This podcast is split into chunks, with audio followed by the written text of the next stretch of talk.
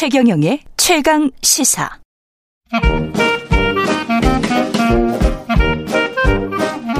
네, 최경영의 최강 시사 경제합시다. 월요일은 명쾌한 경제 이야기 하고 있습니다. 박정호 명지대학교 특임 교수 나와 계십니다. 안녕하십니까? 예, 안녕하세요. 예, 지난주에 미국이 1조 9천억 달러, 우리 돈으로 2천조 원이 넘는 경기 부양책 들어갔고요. 네. 이 경기 부양안 먼저 살펴보고 미중 갈등 이야기 해보죠. 예. 네. 어, 사실 저는 오타라고 생각하기 쉬울 정도의 금액이죠.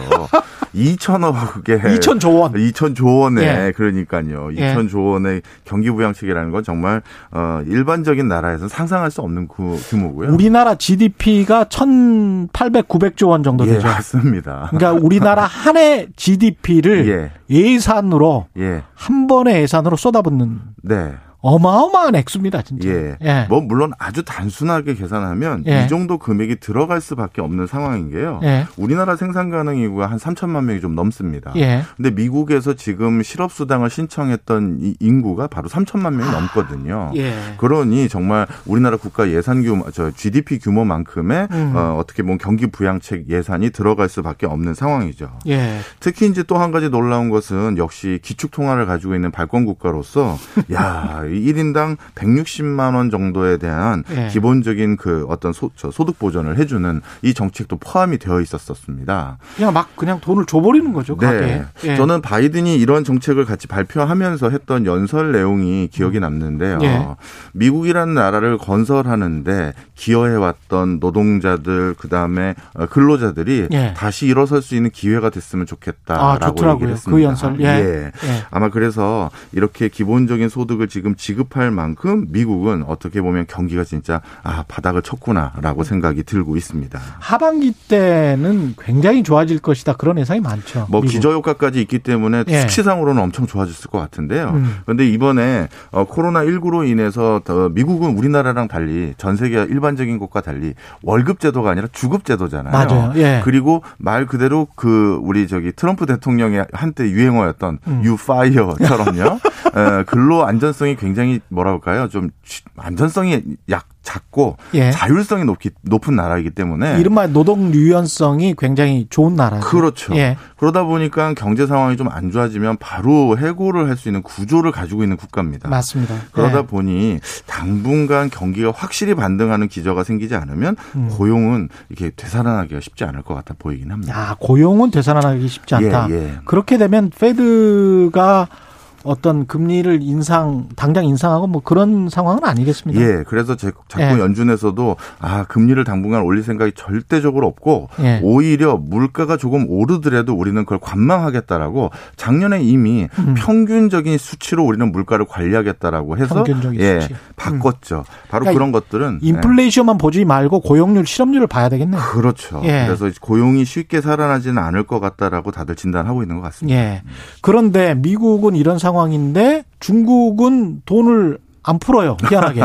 예, 맞습니다. 예. 오늘 중국 얘기를 좀 이면에 있는 얘기를 좀 자세히 해드리려고 그러니까요. 하는데요. 예. 어, 중국이라는 음, 나라가 지금 어떻게 보면 상황 판단을 정확하게 해서 음. 우리 저 국제기구가 예측한 것보다는 오히려 경제 성장률을 낮게 잡은 게 아닌가 생각이 듭니다. 아. 원래 국제기구 같은 경우는 통상적으로 먼저 발표됐던 게 올해 중국 경제는 기저 효과 등도 있기 때문에 7.5%에서 8% 넘게도 전망했던 국제기구가 많습니다. 예. 근데 정작 양회를 통해 서 중국 경제가 발표한 경제 성장률 수치는 6% 이상만 하면 된다라고 결정이 했고요. 일부러 경제 성장률을 낮게 잡았다. 낮아, 낮게 잡은 거죠. 특히 양회 직전에는 각 지방 정부마다 중국의 지방 정부마다 우리는 올해 GDP 그러니까 지역의 GDP니까 GRDP라고 예. 부르는데요. 그 GRDP를 전부 집계를 해, 합니다. 음. 그리고 그걸 들고 와서 양회에서 그거에 대한 종합치를 이제 제시하는 게 일반적인데 예. 지난번에 지역마다 열렸던 이런 대회에서 어, 발표했던 지역의 평균 수치가 7%가 다 넘었어요. 아, 지역이 다 넘었는데 네, 다 넘었는데 중앙에서 그거를 6% 6% 다. 이상만 해라라고 한 거죠.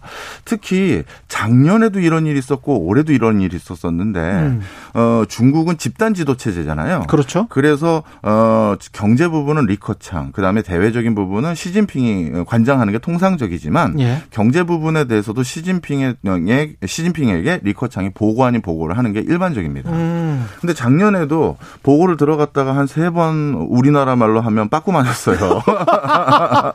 예. 야, 이거 아닌 것 같아 하면서 예. 이제 논의를 좀 이제 합의를 못 본 거죠. 예. 근데 올해도 이게 좀 난상 토론 아닌 난상 토론이 있었다라는 게 외교발 쪽에서 들려오는 소식입니다. 예. 그왜 그러면 음. 수치를 조정하는 거에 이렇게 애를 먹었을까? 음. 자, 지금 중국이 처한 상황들을 몇 가지 반추해 보면 쉽게 알 수 있는데요. 그동안 중국은 고도 성장을 달성하기 위해서 각 지방마다 나름대로 목표치를 제시했고 그것들을 수용하거나 이런 형태로 진화 발전을 해왔는데 예. 그 과정에서 여러 문제점들이 불거지기 시작했습니다. 음. 대표적으로 내년에는 중국의 지방 정부에 대해서 다시 인사 재편이 일어나는데요. 인사. 예. 예. 쉽게 해서 중국은 참 독특한 나라인 게 다음번 지도자가 누구인지가 그 후보군이 거의 예측이 되는 나라잖아요. 음, 예. 그러니 그 후보군들은 어떻게 발탁이 되냐면 하방이라고 해서 음. 지방의 어떤 관료로 보냈을 때 거기서 성과를 잘 내는 사람들이 중앙 정부에 와서 높은 보직을 받는 게 일반적인 그렇죠. 중국의 예. 프로세스입니다. 음. 자 그런데 그동안 이 지방 정부에서 올려온 성장률 수치를 그대로 수용했더니만 말 그대로 숫자를 만들기 위해서 과도한 어, 정책들을 해서 문제가 불거지게 된 거예요. 관료주의가 만연했구나. 그렇죠. 예. 대표적으로 중국이 지금 가장 큰 곤욕을 치르고 있는 반도체 기술을 확보하기 위해서 예. 중국이 지역에 소재하고 있는 많은 반도체 기업에 막대한 보조금을 줬었습니다. 물론 중앙정부 차원에서뿐만 아니라 지방정부에서도 많은 많은 그런 반도체 관련한 기업들 육성하기 위해서 보조금을 줬죠. 그러니까 대부분 날렸잖아요. 다 날렸고 파산까지 했어요. 그렇죠. 그러니까 지금 뭔가 이게 과잉 경쟁들이 일어나는 게 인사구조 차원에서도 있고 아. 아. 그리고 너무 단기간에 이런 것들을 이루려고 하다 보니까 지금 음. 과도한 지출이 일어나기 시작했다. 음. 그리고 그거에 대한 성과는 나오지 않고 있다. 그렇죠. 이거를 확실히 인식을 한 겁니다. 돈을 아무리 쏟아 부어도 그게 뭐 그냥 날려버리는 돈이니까. 네, 그렇죠. 그러니 이거는 우리가 조금 진정시킬 필요가 있다라고 인식한 게 하나가 있는 거예요. 똑똑하네. 예, 그렇죠. 예. 그다음에 두 번째는 어 중국이 이렇게 고도 성장을 하는 데 있어서도 중국은 대외에서부터 벌어 들어오는 돈이 상당히 많습니다. 음. 근데 그런데 최근 대외 환경이 외국으로부터 돈을 유의미하게 벌어오기가 어려운 구조로 점점 바뀌어가고 있습니다. 대표적으로 미국과 미국의 동맹들이 중국의 경제 활동을 옥죄고 있거든요. 예. 어, 대표적으로 지금 TSMC 같은 경우 대만의 반도체 회사인데요. 음. 어, 중국의 반도체 공급을 지속적으로 해왔던 대표적인 기업인데 예. 화웨이의 반도체 공급을 중단했습니다. 아, 그렇죠. 예. 그 다음에 중국에서 지금 최고 사양의 반도체 공장을 새로 증설하기 위해서는 네덜란드를 비롯해서 반도체 장비 회사로부터 많은 장비를 들여와야 되는데 음. 미국이 압박을 해서 그 장비 자체가 지금 사올 수가 없는 구조예요. 음. 그런 과정에서 대외적인 수치까지 높이기 위해서 우리가 숫자를 크게 잡는 것보다는 지금은 그럴 때가 아니다라고 생각을 하는 거죠. 지난해에 사실 중국의 무역 수지가 최대치를 기록했죠. 네. 예. 그러니까 가장 최대치를 기록했을 때 위험을 감지하고 네. 앞으로는 이 정도로 볼 수는 없다. 네. 그러면서 이제 내수 진작하고 그런 경우군요, 이게. 예, 특히 그것을 또 신경 써야 되는 이유가 뭐냐면요. 음. 중국의 국가 부채가 지금 생각보다 굉장히 심각한 수준입니다. 그렇죠. 특히 GDP 대비 네. 어, 중국의 국가 부채가 한 3,300, 아, 330% 정도까지 올라왔거든요. 330%? 예. 예. 이거는 예전에 음. 일본이 어, 저기 저기 뭐죠? 그 과열됐었을 때 91년도 음, 예. 그때 국가 부채가 한 200%가 좀 넘었거든요. 예. 그거에 비교하면 지금 어마어마한 숫자를 기록하고 있다라고 보시면 될 것 같아요. 그렇죠. 그러면 예. 이렇게 많은 부채가 제대로 수습도 안 되는 상황에서 음. 확장적으로 외연을 넓히기 위해 외국 가가지고 외국 기업을 예전처럼 인수한다든가 음. 거기에 과감한 시설 투자를 한다. 지금 그럴 수 있는 돈도 사실은 없다라고 인식하는 겁니다. 특히 기업 부채가 많잖아요. 예, 맞습니다. 예, 중국 같은 경우에. 자, 그다음에 예. 여기에 또 하나 더 중요한 게 있는 데요.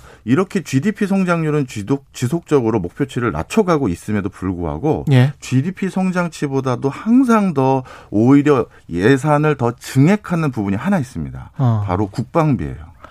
그렇구나. 2015년도까지는 국방비 증액 비율이 항상 10% 이상씩 증가를 했다가 예. 그런데 최근 들어서는 본인들도 어, 경제 성장률이 좀 떨어지니까 낮추긴 했지만 음. 항상 경제 성장률 수치보다 높은 국방비 증가폭을 보이고 있는데 올해도 마찬가지입니다. 예. 올해도 경제 성장률은 6% 이상만 해라고 했는데 음. 국방비 지출액은 역시 2% 포인트 높인 0.2% 포인트 높인 6.8% 7% 조금 안 되는 수준을 어 딱 발표를 해 버렸어요.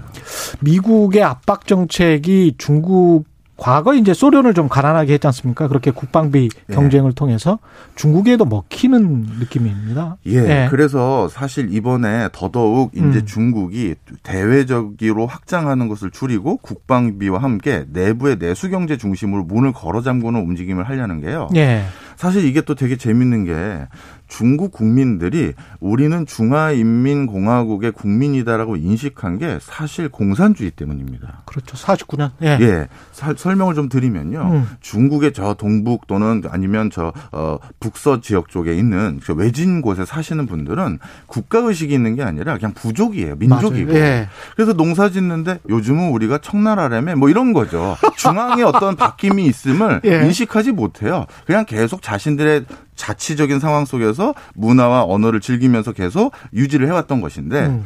그런데 지난 한, 한 4, 50년 동안 중국이 공산화하면서 전 세계에서 교류를 막고 딱 봉쇄하는 순간 예. 아, 우리가 한 나라의 국민이라는 인식들이 자꾸 쌓여가기 시작했는데 음. 최근 대외적인 개방경제 기조를 하면서 그 과정에서 중국의 가치관과는 다른 외국의 가치관을 뭐 뭐랄까요 몸에 젖어가지고 들어와가지고 사상을 흔드는 세력들이 많아지는 거예요. 아. 그러다 보니 이러면 안 된다. 동도서기를 하자. 그렇죠. 가장 중요한 건 음. 경제가 조금 덜 성장하더라도 예. 이 중국이란 이 틀이 붕괴되면 안 된다. 음. 위구르가 독립을 한다든가 아주 심하게 말하면 예. 티벳이 나가 떨어진다든가 홍콩이나 대만에 대해서 다른 이 시각을 갖게 만드는 건 중국의 장기적인 발전에 가장 먼저 차단해야 될 요소라고 생각하는 거예요. 음. 그렇게 하기 위해서는 오히려 빈번한 외국과의 교류 협력들을 좀 차단하고 예. 내부를 다져야 되는데 중국의 MZ 세대, 우리로 따지면 밀레니엄 세대라고 예. 할수 있죠. 이 친구들의 공통점이 자국 국가에 대한 애, 뭐랄까요? 애국심? 애국심하고 자긍심이 굉장히 높은 세대예요. 음. 왜냐하면 지속적으로 교육을 시켰거든요. 예. 그래서 지금 이제 그런 교육을 더 시켰을 뿐만 아니라 추가적으로 문을 걸어 잠그고 홍콩 같은 경우는 이제 애국자만 어 공무원이 되거나 아니면 교사가 될 수 있게끔 법을 바꾸려고 하고 있잖아요. 애국자라는 거 어떻게 증명하지?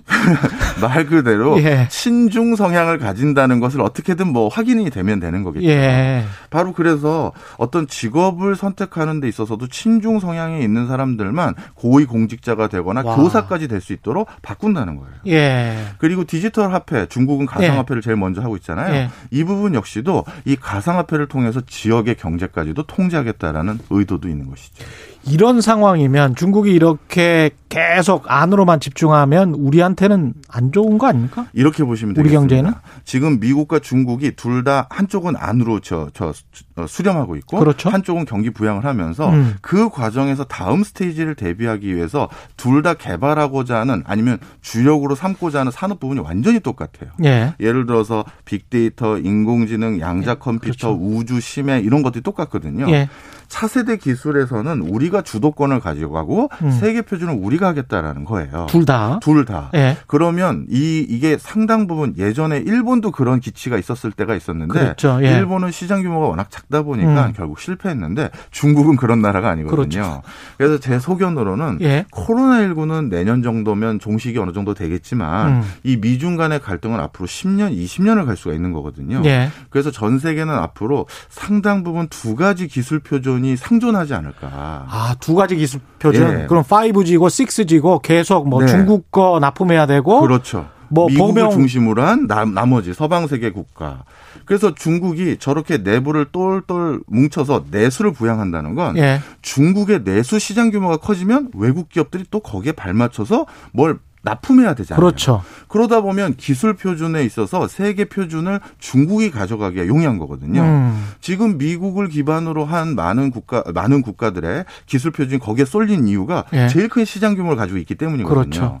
바로 그거를 똑같이 노리기 위한 쌍순환 정책도 분명히 있다. 이렇게 보시면 되겠습니다. 우리는 어떻게든 뭐 두 군데 다 팔아야죠, 뭐. 그래서 우리는 가능하면 우리 색깔을 예. 안 드러내고 예. 양쪽에 밀당을 하는 게 좋고요. 예. 지금 이, 유럽이 그렇게 하고 있습니다. 그렇죠. 예. 전통적으로 프랑스나 독일 같은 경우는 음. 미국이 어떤 기초를 기조를 내설, 내세우면 음. 똑같이 찬동하는 게 통상적인데 예. 지금 유럽은 어, 미국과 중국 사이에서 줄다리기를 하면서 음. 지금 본인들도 너무 절대절명의 위기 상황이거든요. 그렇죠. 양쪽의 머리도 조금 더 받아낼 수 있는 상황을 모색하고 있어요. 우리도 똑같이 해야 되겠습니다. 지금까지 최경령의 최강시사 경제합시다 박 정호 명지대학교 특임교수와 이야기 나눴습니다. 고맙습니다. 감사합니다. 네, 지금 여러분은 KBS 일라디오 대표 아침 시사 최경령의 최강 시사 듣고 계십니다. 문자 자면은 짧은 문자 50원, 긴 문자 100원이 드는 샵 9730 무료인 콩 어플에도 의견 보내주시기 바랍니다.